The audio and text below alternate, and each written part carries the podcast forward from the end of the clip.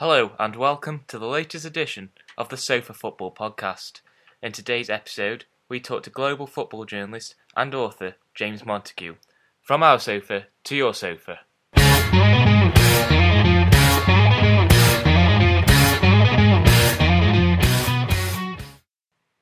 As usual, it's the duo of Adam Bond and Sam Brownsword. We're joined by James Montague, and he talks to us about Qatar 2022, Middle Eastern football, plus some unbelievable stories from his new book, When Friday Comes.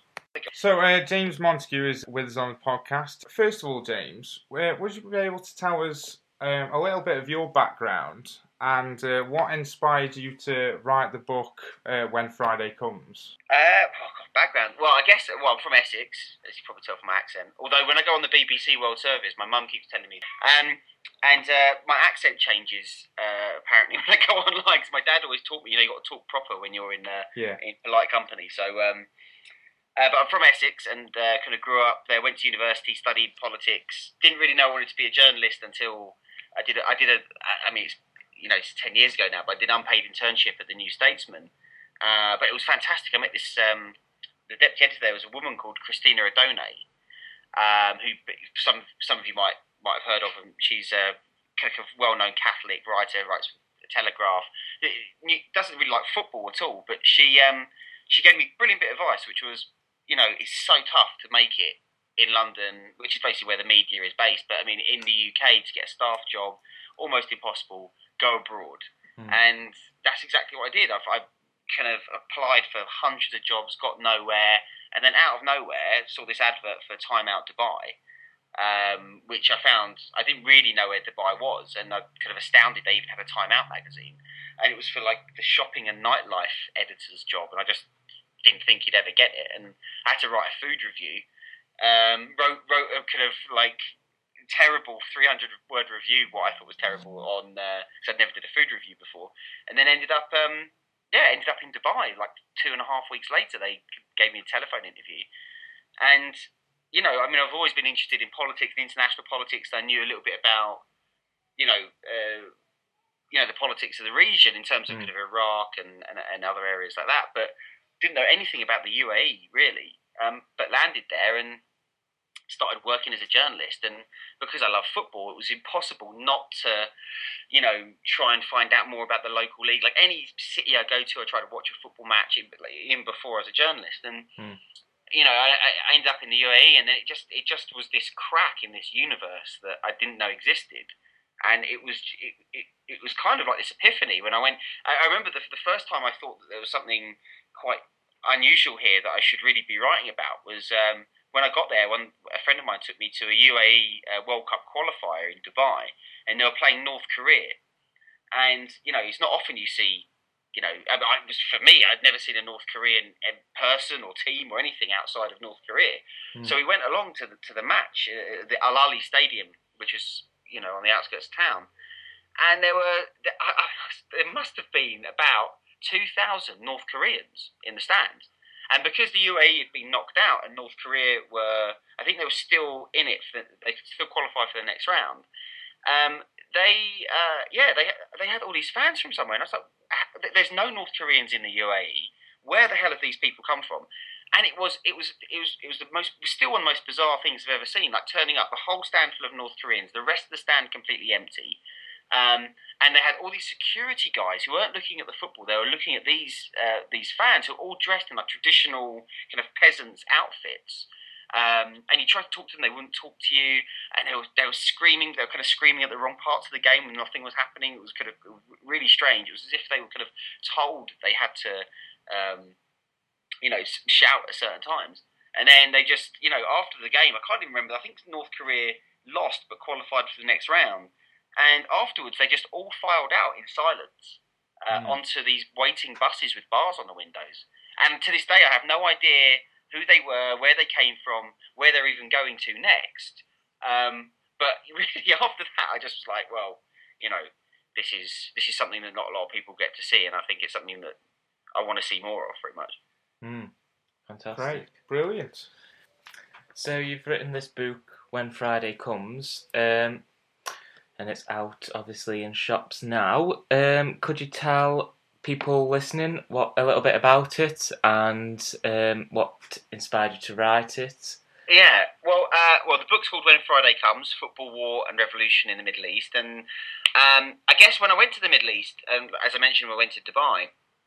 What what kind of inspired me to write it was I found very quickly it's quite an alien place to go and go and live, uh, especially in the UAE. It's very you know, it feels like you know somebody's built a settlement on the moon. You know, it feels like people shouldn't live there. It's so inhospitable and hot, and there's no, it's just sand. You know, there's nothing there. They've built this gleaming kind of metropolis in the in the desert. You know, mm. and uh, you know, it's a very alien place, and it's, know, it's a less glitchy version of Blade Runner, I guess. You know, and you and you get there's all these people thrown together. It's kind of multicultural without any integration. So it's a kind of very strange place, and I found it very um, disorientating. So I found football was a really, you know, for me, like keeping contact with with teams from home and local football teams in the UAE. It was a it was a way of grounding myself, and I found through that, you know, it was kind of a window and an opportunity to kind of find, you know, I'd go to a cafe and it'd be Egyptian run cafe, but they would still show, you know, Premier League football, and there'll be lots of other people of different cultures watching Premier League football, and it was a re- it was, it was kind of a, a, something that allowed you access to other people and gave you, you know, you met other people, and it, I don't know, it kind of assuaged your homesickness in some kind of in some ways, but when well, I was looking, reading the local press, and every time I'd come across a local football story, not just in the UAE but in other countries around the region, it seemed to me that those stories weren't just you know these crazy you know foreign football stories. They seemed to really encapsulate and boil down whatever the main political or cultural issue was of the day. Mm. You know, so if you could have understood this football story, you kind of understood, you know, the basics, or at least the, some of the some of the core issues that were affecting that country. So the, the first one that I remember really vividly in my mind was the Yemen national football team, and it was a, it was a throwaway line I remember in the Gulf Times. Uh, it was a Reuters story, but it was in the Gulf Times about how uh, the Yemen national football squad had to pull out of the Asian of an Asian Games qualifier because the entire squad had failed drugs tests. And it wasn't because they were taking drugs, they weren't on cocaine or anything like that. They were on this drug called khat, which is a local drug which 80% of the population chew which has basically decimated the local economy. Um, you know, it's it's it's turned Yemen into this essentially a kind of a, a, narco state. Really, I mean, you've got the majority of the men in that um, population chew this drug and are completely for seven, eight hours a day, kind of useless. You know, you just kind of lay around. I mean, imagine if you had like eighty percent of any city just smoking weed constantly. I mean, nothing would get done. And it was it was kind of pretty much the same with with Yemen. You know, you go there, but mm. everybody had you know, it's a very tribal country and everybody had guns. It's one of the most highly armed countries in the world.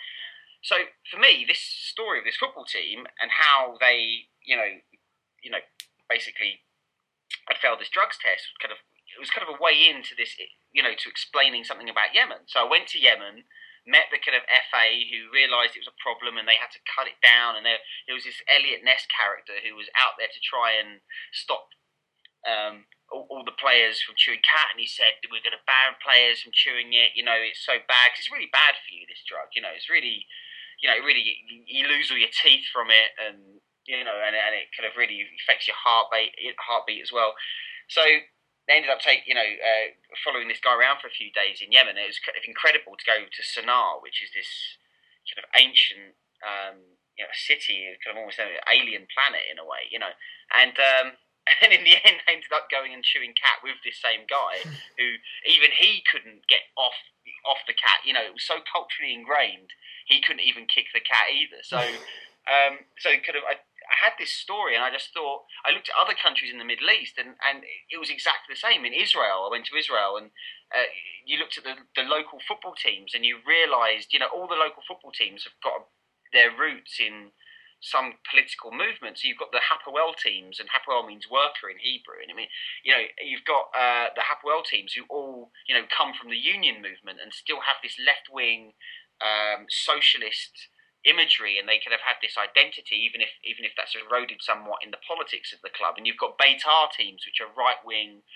nationalist, very religious. And when you look at Israel, you think of it as just you know a, a kind of unified entity against the Palestinians or, you know, protecting itself against the Arab world.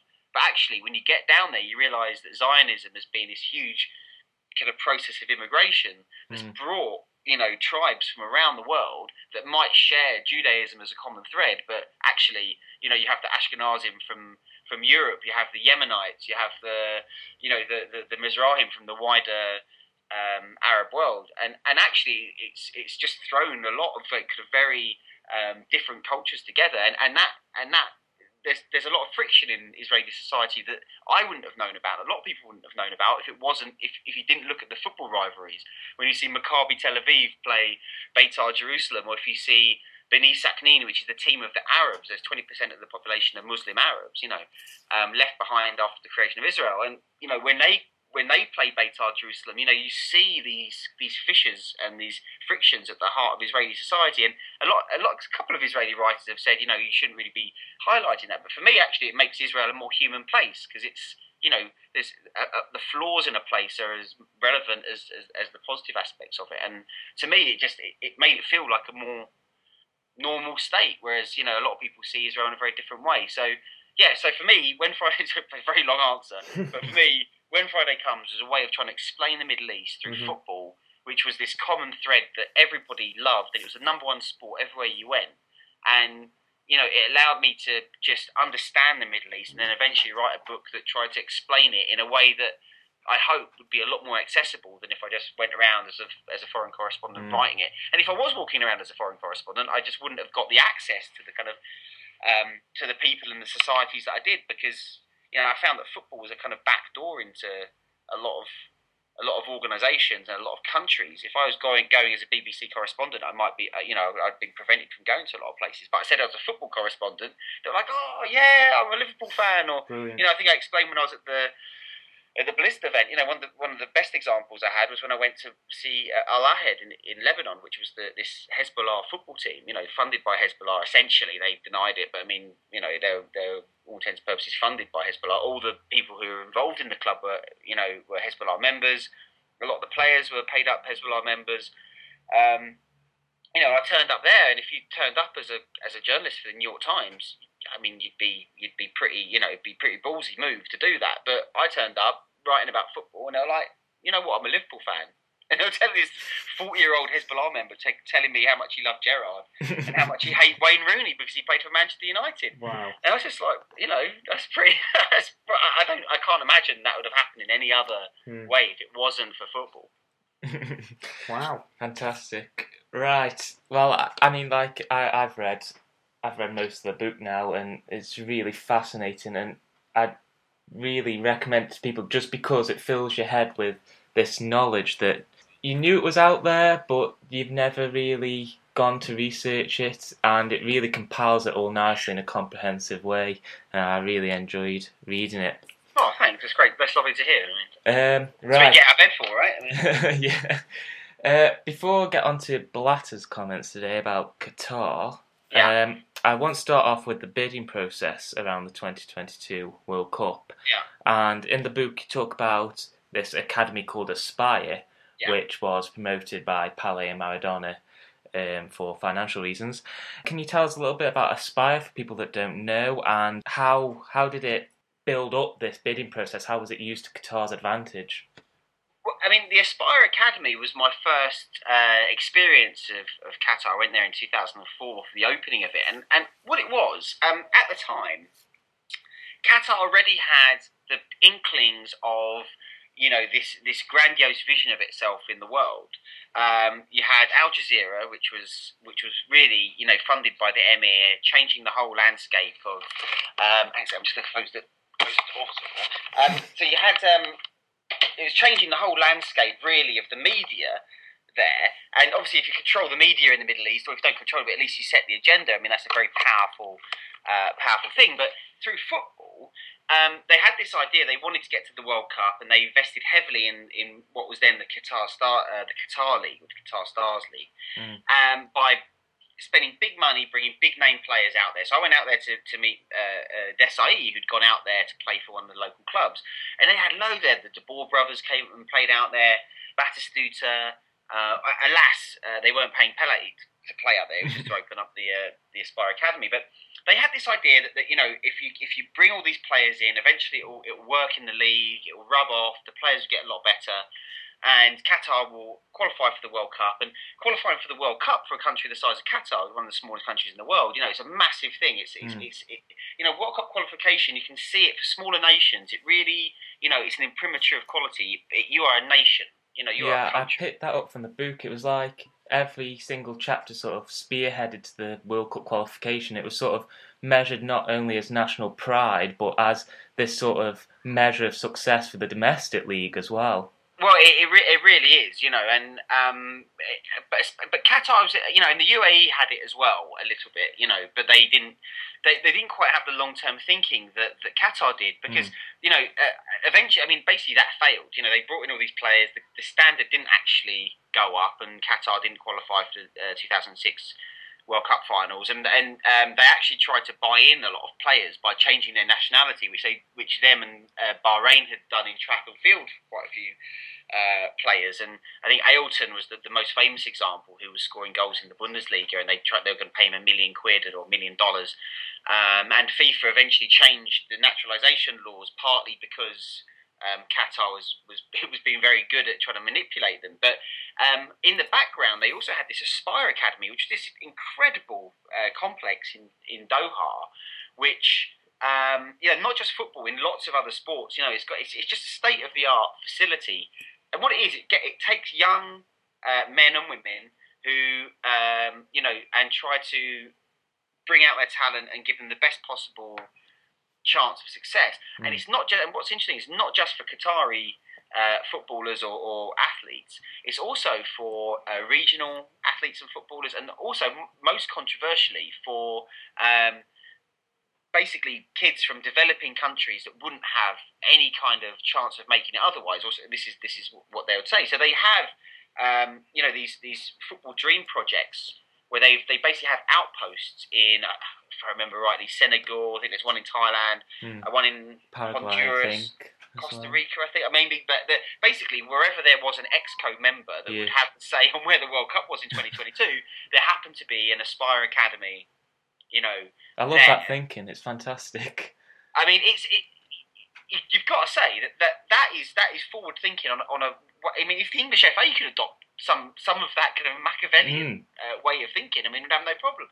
I, I don't I don't think that Qatar got the World Cup through bribery and corruption because I think they realised that there would be so much scrutiny of the process for them that just one false move and the entire it would just because the stakes are so high for them in making the World Cup, qualifying for the World Cup, and hosting the World Cup as part of their um, you know uh, you know strategy of as a country to become, become, you know a coming out party onto the onto the full stage. I don't actually think that they did that. What they did was they manipulated the process very well, uh, just by playing just within the rules. And what they did was they set up these Aspire academies, which are now basically taking the best talented players from that region and from those countries and taking them to Doha where they're being trained up, and then eventually the, the, theory is that when they're fully fledged or you know on the way to being a decent footballer, or a high jumper, or whatever, they go back to their home countries. Mm. Um, but they have the choice to be naturalised, you know, because since Qatar changed, uh, since FIFA changed the rules on um, naturalisation of players, you know, obviously if you've spent ten years living in Qatar and you come from Senegal, where the government hasn't given a damn about you or your life, mm. but Qatar has given you an education, your family home, you know, um, the quality of life that you could only dream of. It's Why almost a one-way decision, you know. And so for me, I mean, a lot of people see it as a sinister thing, and I think there is definitely a sinister angle. And a lot of African football writers I speak to are livid that the Qataris are kind of hoovering up this new generation of talent that could be like the new Drogba, could be Qatari, you know. Um, and it kind of there's a hot, opens up all sorts of questions of when do you become, you know, if you, if you do move to another country, when do you become you know, a citizen, and yeah. when don't you? Which is mm. something you know. I mean, I think Eduardo, when he played for Croatia, I think he had you know many of those same questions as well. Um, but you know, it, it, it, was very clever how they did it, and I think that this was certainly Aspire was used as a way of, um, you know, improving the football infrastructure in the countries of those exco members, and it must have impressed them, and obviously they voted for it. You know, yeah. um, why Platini voted for Qatar? I mean, that's again open to open to argument because as as uh, France Football and other newspapers and James Corbett, who, whose company published this book, kind of uh, has looked into. You know, this meeting that Platini and Sarkozy had, and whether he was asked to vote for Qatar because of business interests between the French and the Qatari government. Hmm. I mean, who knows what's true? I mean, obviously we can't say for sure. And Platini said that he's going to sue anybody that makes any direct link to it. So I'll try not to give you uh, try not to get you into trouble with them. Um, but yeah, I mean, it's it's uh, again, it just shows you know football and you know it's part of the geopolitical you know matrix now, and so so for me, Aspire, something that I saw in 2004, opened by uh, Maradona and Pele, and at the time I thought was like just the craziest thing. I mean, who the hell's ever gonna hear of Qatar again? Yeah. And then for them to win the 2022 bid, and that being part, you know, an essential part of, of getting that bid, I think, you know, it was, you know, uh, you've got, you can't help but be impressed, really, by that, that long term thinking. Hmm. I'd like to um, just get your opinion on the bid itself and whether you think it'll go ahead. Uh, just to read what Sepp Blatter said this afternoon, he said the executive committee will follow my proposal to move the 2022 World Cup to winter as they can't air condition the whole country. Do you think it'll go ahead in Qatar? And if not, why? And could there be an alternative at all? I suspect. I mean, for the one, for the one, I, I mean, for me, it'd be brilliant if um, Qatar had the World Cup in 2022. I think I'd probably retire off the back of it. But you know, um, I, I really think there would be um, a brilliant World Cup in the Middle East, and I can understand FIFA, you know, looking to somewhere like the Middle East, as it has done with Africa, as it has done with Asia, um, and and has, as it did with the USA, looking at new territories and thinking, you know, actually football is a global game, and that's the way. If you look at the way that FIFA has been run in the past 20, 30 years, you know, it's gone away from a Western European um, mindset with the rest as a peripheral uh, set of teams around, you know, these richer nations towards being a more, actually probably a fairer, more democratic, more globalized um, organisation. So you can see why they did it the problem is with the Qatar bid is that you know it is based on a technology that didn't exist at the time, doesn't exist now, um, and you know Qatar has to prove that this cooling technology, this zero carbon cooling technology, which by the way, if it worked, and which they said they would roll out, you know, uh, low cost towards other developing nations or to, towards developing nations, would be a legacy that no sporting event has ever given the world. It'd be an incredible legacy. Mm. You know, to give it would change the lives of millions of people around the world. Yeah. If if this World Cup bid was the driver for this R and D uh, that went into producing this, the problem is it's not there, and I don't think they can hold on long enough to stop the ensuing power battle between Sepp Blatter, who I don't believe did vote for Qatar, and Platini, who's on the record as saying that he did vote for it. Um, Just very quickly, Yeah. um, when they when they made the bid, Qatar, and they said that they had this technology which wasn't invented yet, but obviously will contribute to the the bid. Yeah. Um, do you think they? Do you think they actually thought that what we're saying here can't actually come to fruition, but we'll say it because it sounds better and will set us apart from all the other nations? Uh, no, I don't think so because I mean the fact is that if if if they didn't believe it, they would produce a World Cup where hundreds of people would die. You know, so I mean, it would be it would be absolutely ridiculous. I mean, I've I've lived through three personally lived through three Gulf summers, Right. and it is you know people talk about forty degree heat and forty five degree heat and how difficult it is. I mean, you know, I've been in the UAE when it's been fifty degrees, right. and that's quite regular. And if Mm. you go out for 15 minutes in that heat, you die. You know, Right. you, you you won't. You know, it's just it's it's as inhospitable as going to Finland in the middle of winter where it's minus 25. You know, you you spend 20 minutes unprepared in that, you're dead. You know, I, I, I think they genuinely believed it. I think they have a they- at the time of the bid they had a very small um, they have a working kind of model of what it would be like, and it and you know you can see their heart was in the right place. I don't believe that they were disingenuous about it. Right. Um, you know, I think there's a lot that's been written about Qatar, which I think actually really borders on quite quite racist stuff. You know, there's I don't think there's anything wrong with the beard. Uh, you know, talking about these kind of like uh, uh, savages in the desert who kind of you know, oh no, gay people are going to be allowed at the World Cup and all this. You know, the, the emir and you know, true they they don't have democracy like they do in the West. Now I'm no uh, uh, you know moral relativist. I'm not going to say well you know, but there are some certain important things that we have to remember is that the royal family of the UAE um, are in charge of you know the least democratic country on earth, yet they fund Manchester City, and very few people seem to mention that fact. Actually, the royal family of Qatar, I believe, are quite, um, you know, uh, if not, maybe the word enlightened is the wrong one, uh, because you can see that they're, you know, they've, they've funded an opposition movement in Syria or helped to fund an opposition movement in Syria, which many people would question whether their behaviour is a moral one. But in terms of, you know, everything that he's done, uh, the emir, until he recently handed over to his son, which is another issue entirely. I don't think it, I don't think the timing of Blatter's comments are in any way a surprise. If you look at the fact that there's just been a peaceful abdication of of the emir, Emir Thani, towards his son, um, who's 33 years old. You know, if there was a time to make this kind of, Hmm. you know, um, but drop this bombshell about a Winter World Cup, then it'd be now when the country was at its weakest. But um, so no, I don't think they've. I don't think they did it on purpose. Um, but you know, I think that Qatar is, you know, of all the Gulf states, is actually probably the the most liberal, if that's the right word to use. I mean, it's obviously an Islamic state, but you know, they've they, they've been moving slowly towards democracy. It's a flawed process, but it, it's certainly better than it is in the UAE or Saudi Arabia or even Bahrain. If you look at what's been happening there, Hmm. um, you know, if you look at uh, the, you know the fact that Al Jazeera, you know, they've they've really reshaped the kind of media landscape.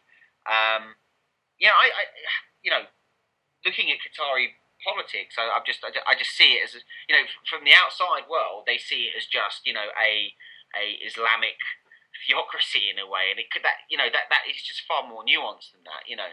Um, and f so I don't think you know I, I, if there was a Winter World Cup, they'd, they'd host a brilliant one. If the Mm. technology is there, they can't host a summer one. It's Mm. just impossible. Mhm. Um, So what's So- the alternative? well, the the alternative is move it to winter, which I think Blatter knows cannot happen.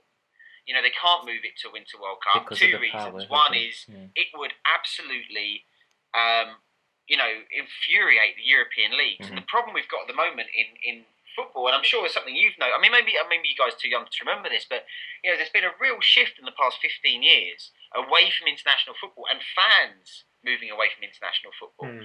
club football has become absolute supreme, and um, you know I think it, whether it's an issue, it's I mean certainly in England anyway. I mean in Germany, the national team is still you know revered, and, and for a player to play for your national team is still the highest accolade going. Whereas you get the impression with English players that might not be the case. Yeah.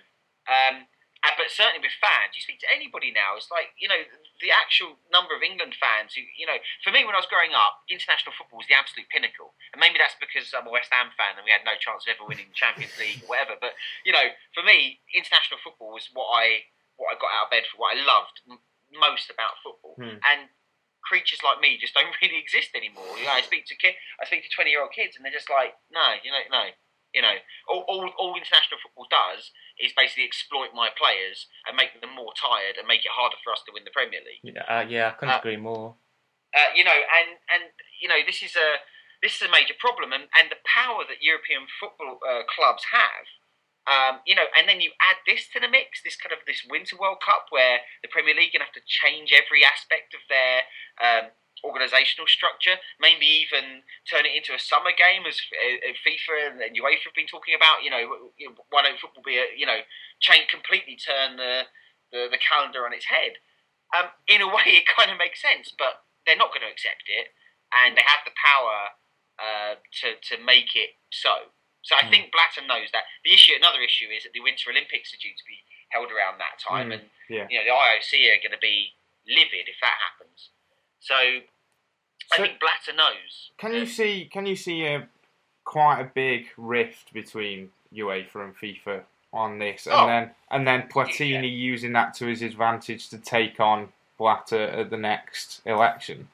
Yes, this is this is where the battle line is being drawn. Blatter knows that if he moves the Winter World Cup, it's not going to happen, and so the Qatar bid is dead in the water. It's, I think it's a way for him to essentially you know, kill the bid. But in a way, that's kind of what a lot of European clubs want, and what the European clubs kind of hoped was that you, that that that Platini would be their man. You know, he was a football man; he'd understand the game a bit better. Hmm. Um, and actually, it's it's Blatter that's given it to him. Blatter has far more international support within FIFA than Platini has. And Platini, you know, I mean, I speak to people who are in the game uh, in on the administrative side of things, you know, and you know, their, their scorecard of his performance at UEFA that is very, very poor. I mean, you only have to look at what's happened on his watch when it comes to Gibraltar becoming a member of UEFA. You know, and the people I talk to is like they're astounded that he, on his watch, he's allowed, you know, the Spanish Federation to basically what they view is to be treated in an appalling way by allowing, you know, a tiny, a tiny, not even a nation, but like a what would you call it, as overseas territory of Great Britain, Mm. to be allowed to become a member of, of UEFA. Now, personally, I think they should have been allowed to be a member of, of, of, of UEFA. I think anybody that, that you know, just because the legal framework was there, they passed every, everything they needed to before UEFA changed the rules on you having to be a UN member before you become, become a member. So that the legal case was there for them. But, you know, that's happened. Like, you know, Platini dropped the ball and allowed this to happen. So there's a lot of unhappiness at, at, at uh, Platini's reign at UEFA.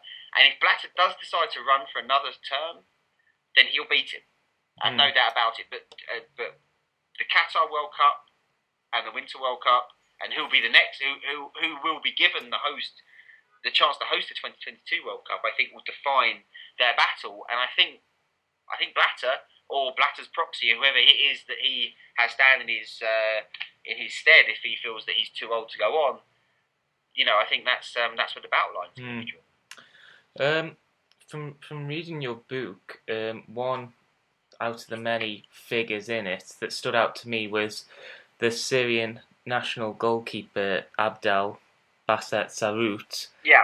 I was intrigued as to has there been anything more that has developed? For those who don't know, could you explain it for them? And I've been searching through Google and I can't find anything more on him. Yeah, well, I mean, if you go to YouTube, there's many um, videos that he's video testimonies he gave, and um, one of the things that I tried to write about. I mean, to, just to explain who Abdel Basset Al Sarut is, um, he's a, a former Syrian under twenty goalkeeper um, who s- played for the for the Olympic team as well, and. Um, uh, Syria very nearly qualified for the 2020 uh, for the 2012 Olympics, and they had a fantastic victory against uh, Japan. Hmm. But in the background to this campaign, obviously war broke out. Uh, essentially, a civil war broke out, um, and these players were not allowed to play in Damascus. They were travelling abroad, and Abdel Basset Sarut was uh, comes from Homs, which at the time was, you know, being pacified by the Assad regime, and he felt that he couldn't play in that team wearing a Syrian flag and, and one that officially, you know, was was a, was a part of the Syrian state, and he decided he had a, a fantastic singing voice, so he decided to go and sing um, in the main square in Homs, and he started attracting huge crowds. People would come to see him, see him sing revolutionary songs and anti-regime songs, and it became very clear that he he, he was a he was a, a figurehead for the revolution. He was a voice for the revolution, Hmm. and the Assad regime realised this and and basically hounded him. Um, at first, he was kind of able to move quite clearly. You know, people would put his videos of him singing these revolutionary songs, and there's a video on YouTube where he's, he's singing in front of thousands of people. Um, and you know, and then basically after that, they, the Assad regime have been trying to kill him. So there was there's there's another video on, on YouTube of him after he'd survived uh, an assassination attempt, and he was injured, and he was Mm, you know, I've seen basically talking about one. what had happened to him, and he was moving from house to house. Uh, and I went to meet the the Syrian Olympic team. Actually, there's a story for the New York Times about them before. Uh, one game they played, it was a final group game, which they won, but they then had to go to a playoff, and then eventually they, they didn't qualify, um, unfortunately. But um, you know, and these players, he was, he was he was kind of the ghost in the room. Mm. You know, um, talking to the squad in Amman because they couldn't play in Damascus. You know, there's there's these shady figures who certainly weren't anything to do with the Syrian FA who I'd met before, um, who were there to, you know, I mean, you know spooks from the Syrian intelligence service who were there stopping journalists from talking to anybody. Um, I managed to speak to a couple of the guys, you know, and they're like, you know, this guy was our friend, and we wish him well, and we hope we hope that he, he comes home. But it was it was very difficult. You know, you could tell that this guy and his his absence was just this this huge hole in the squad. Mm. Um, unfortunately, there's been no word from him since. I, I, I, a couple of weeks ago, I went um, and had a look around and made some phone calls, and there's there's been no sign of him. The, the, the one person I spoke to said that there's been some rumours that he's been killed, but again, you know, the bloodshed in Syria is so great at the moment Yeah. that who, who knows where he is? I mean, I heard some horrific stories about the, it, you know, the, the facilities in Syria at the moment that are, you know, these torture factories, whichever you want to call them, where God knows what's going on there and who, how many people are in there. You Yeah. know, it's a horrific, horrific situation. But this guy, you know, there's a couple of players that I've met on my travels. You know, another guy who, who played for the Libyan national team, which I mentioned in the book, who fought uh, for the rev- uh, for the revolution against Gaddafi. You know, and then came back to play for the team in a crucial game they played against Zambia, where they qualified for, Mm. for the African Cup of Nations. You know, and I might not necessarily agree with their views or who they fought for, but my God, to to you know to give up everything, to give up because I remember Abdul Basit Sarut, you know, saying that he's um, I've got travel, I can leave the country, I have money, but it's not about whether I can do it. It's about whether my mother can do it. It's about whether somebody else's mother can do it. And for me, that is that's that's bravery. That's that's sacrifice. And you know, it, again, even if I don't agree necessarily with, with somebody's point of view, you know, for somebody to do that, I think is is you know is incredibly, you know, something that needs to be written about. Needs the world needs to know about it. Yeah. Um, just finally, um, I'm dying to know um, now, after you've spent all this time in sort of a Middle Eastern football environment, Yeah. how it's changed your view of the Premier League when you watch a match or go to a match, and is it rather a dull affair now going Oh, to a Premier it- League it's- game? It's um, I still get excited. I get excited when I watch, you know, West Ham. two. Well, yeah. Well, I mean, I don't know. watching West Ham under Allardyce is a little bit like watching a machine crank into gear. You know, you know that if you put, you know, X into funnel A, Y will come out of funnel B. And in a way, it would be like going to like, the science museum and watching like these old uh, steam engines when you see them turn on. You know, working, you're thinking, "Wow, that's a magnificent thing," but you can't watch it for any more than a few minutes if we go and play with the electricity balls in the room next door. You know, and I, it's a little bit like that watching West Ham. You know, um, you know, it's kind of an impressive, powerful thing, but um, whether it's enjoyment anymore, I don't know. But it's my team, and I, you know, the, the exci- For me, it's not necessarily about the quality of the football. It's about I, I, always think that football is, uh, you know, it's like the, it's like the perfect novel in a way. It's the perfect. You know, you have this ninety-minute kind of opera that's being played out, and you have every human emotion in in, in the middle of it, and so it doesn't matter whether it's a Premier League game or a non-league game or you know two teams kicking it out in a park. There's there's some drama and dynamic and some narrative that that, that is unique to it that you know is compelling. Otherwise, anybody would only ever watch the best football. Everybody would only ever watch Champions League football. No one would watch lower league football. So Yeah. if it was all about the best and quality, and uh, so so yes, in that respect, I still watch it and I still love it. I mean, it is it is very sterile, even compared to. what I remember, like you know, when I first started going to football, I was ten years old, and I'd still go to the North Bank at West Ham, and it would be five pounds to get in. And I remember standing, and I remember watching West Ham Millwall once, and the most frightening things I've ever, probably more frightening than anything I've seen in the Middle East, to be honest. um, and um, you know, and what what I what what I've taken from the Middle East and seeing the change is just how lucky we are to have that football and how much we and the players take that for granted. Mm. You know, we have this, we have this, we have this, we have this fabulous league, and unfortunately, you know, all the a lot of the personality's been taken out of it. But we are incredibly lucky to have it. You know, I mean, I wouldn't. It, it might be interesting to write about Syrian football, but I wouldn't swap Syrian of course. society or the football league for for what we have. Uh. I complain a lot about Premier League football and about professional footballers and agents and and international football being kind of put, you know, but and a lot needs to change in, in the Premier League, I think, especially, but in European football in general. But um, You know, it's uh, there's almost a little bit of pride as well Yeah. when you go somewhere, and you know we're not very good at many things anymore. Um, but the Premier League is, you know, for, for for better or worse, is an incredibly successful thing. And actually, if you think about the interaction that most people in say Iraq has with the West, I mean, it's pretty bad. I mean, you know, we're talking even before you know sanctions against Saddam, talk about the legacy of colonialism, whatever. I mean, there is there is no reason on this earth that an Iraqi would have anything good to say to an Englishman. But football, you know, the Premier League, it, it, it I mean, it doesn't make all those bad things go away in any way, but you know, it's it's a it's actually it's, it's actually one of the things that probably paints us in a better light than we deserve. Yeah.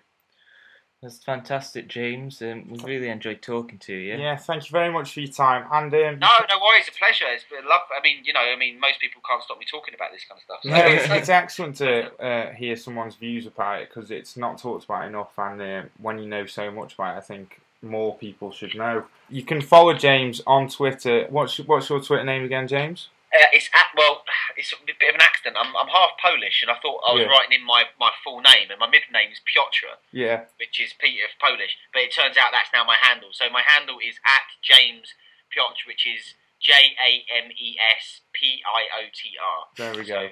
uh, Uh, I've been know, wondering how to say that for ages. Yeah, well, I mean, to be honest, it's it's very regional because obviously it's a Russian thing as well to have Piotr. So sometimes it's So even myself, is, is it Piotr or is it Piotr? You know, Yeah, we've really enjoyed talking to you, and obviously, all what you've been talking about is in your book. And like I said, I, I haven't been able to put it down, and it's just filled my head with this knowledge about something that is really sort of alien to to me, and it's just been great reading it. We hope you've enjoyed the latest Sofa Football podcast, with special thanks to James Montague. Don't forget, you can like us on Facebook or follow us on Twitter at Sofa Football, and also visit our website, sofafootball.com. Have a great weekend.